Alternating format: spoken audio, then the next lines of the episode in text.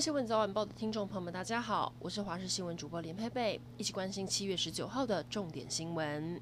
先来关心台风的最新动态。目前第六号台风烟花位在台湾东方一千公里的海面上，以每小时六转九的速度向西北转西北西前进，路径又往北修，速度非常慢，大气海洋条件都有利于它发展。预估最快在明天会增强为中度台风，星期三下半天有机会发布海上警报，星期四发布陆警，而周四到周五是最靠近台湾的时间。明天开始受到它外围环流的影响，北台湾会有明显降雨。不过今天早上位在广东海面的热带低压也增强为今年的第七号台风查帕卡，将缓慢地朝中国广东移动。后续将观察它对六号台风是否会有互相牵引的作用。目前依各国预测路径，日本气象厅跟美国海军都预测中心会擦过台湾最北端，而韩国预测它会离台湾远一些。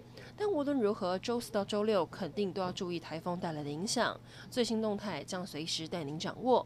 今天要注意的还是午后雷阵雨，尤其在中南部以及各地山区有局部大雨发生的几率。南部跟东半部其他时间偶尔也会有局部短暂降雨。中午过后出门要留意天气变化。温度方面，今天高温炎热，各地都有三十二到三十五度，紫外线指数都来到红色过量级。特别提醒新北亮起高温橙色灯号，连续出现三十六度。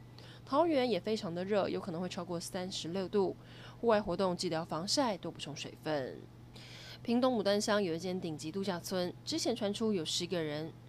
之前传出有十多人违规群聚吃火锅，行政院南部联合服务中心执行长陈正文被踢爆，人也在现场。虽然他本人紧急驳斥，当天只是跟家人前往住宿，并没有参加餐会。尽管屏东县府表示还在调查中，但陈正文在昨天晚上以书面表明，因为社会观感不佳，所以请辞执行长一职，早上也请假没有上班。高雄原名六十多岁的王姓男子，十七号接种疫苗，没有想到隔天身体突然不断抽搐，被紧急送医，在加护病房装上叶克膜救回一命。王太太怀疑抽搐状况跟疫苗有关，但卫生局表示还需要进一步调查。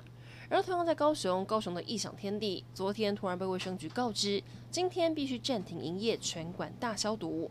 民众担心十七天以来的零确诊破功了吗？还要来关心台铁太鲁阁号事故夺走了四十九条人命，两百多人轻重伤。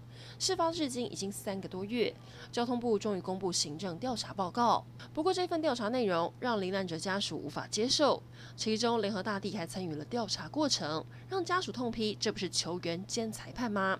更表示看不到台铁改革的决心。如果二零一八年普悠玛事件台铁也痛定思痛，或许他们心爱的家人就不会遇上悲剧。各位新闻早晚报的听众朋友们，大家好，我是华视新闻主播连佩佩，一起关心七月十九号的重点新闻。先来关心台风的最新动态。目前第六号台风烟花位在台湾东方一千公里的海面上，以每小时六转九的速度向西北转西北西前进，路径又往北修，速度非常慢，大气海洋条件都有利于它发展。预估最快在明天会增强为中度台风，星期三下半天有机会发布海上警报，星期四发布陆警，而周四到周五是最靠近台湾的时间。明天开始受到它外围环流的影响，北台湾会有明显降雨。不过今天早上位在广东海面的热带低压也增强为今年的第七号台风查帕卡，将缓慢地朝中国广东移动。后续将观察它对六号台风是否会有互相牵引的作用。目前依各国预测路径，日本气象厅跟美国海军军都预测中心会擦过台湾最北端，而韩国预测它会离台湾远一些。但无论如何，周四到周六肯定都要注意台风带来的影响，最新动态将随时带您掌握。今天要注意的还是午后雷阵雨，尤其在中南部以及各地山区有局部大雨发生的几率。南部跟东半部其他时间偶尔也会有局部短暂降雨。中午过后出门要留意天气变化。温度方面，今天高温炎热，各地都有三十二到三十五度，紫外线指数都来到红色过量级。特别提醒新北亮起高温橙色灯号，连续出现三十六度。桃园也非常的热，有可能会超过三十六度。户外活动记得要防晒，多补充水分。屏东牡丹乡有一间顶级度假村，之前传出有十个人。之前传出有十多人违规群聚吃火锅。行政院南部联合服务中心执行长陈正文被踢爆，人也在现场。虽然他本人紧急驳斥，当天只是跟家人前往住宿，并没有参加餐会。尽管屏东县府表示还在调查中，但陈正文在昨天晚上以书面表明，因为社会观感不佳，所以请辞执行长一职，早上也请假没有上班。 高雄原名六十多岁的王姓男子，十七号接种疫苗，没有想到隔天身体突然不断抽搐，被紧急送医，在加护病房装上叶克膜救回一命。王太太怀疑抽搐状况跟疫苗有关，但卫生局表示还需要进一步调查。而同样在高雄，高雄的异想天地，昨天突然被卫生局告知，今天必须暂停营业，全馆大消毒。民众担心十七天以来的零确诊破功了吗？ 还要来关心台铁太鲁阁号事故夺走了四十九条人命，两百多人轻重伤。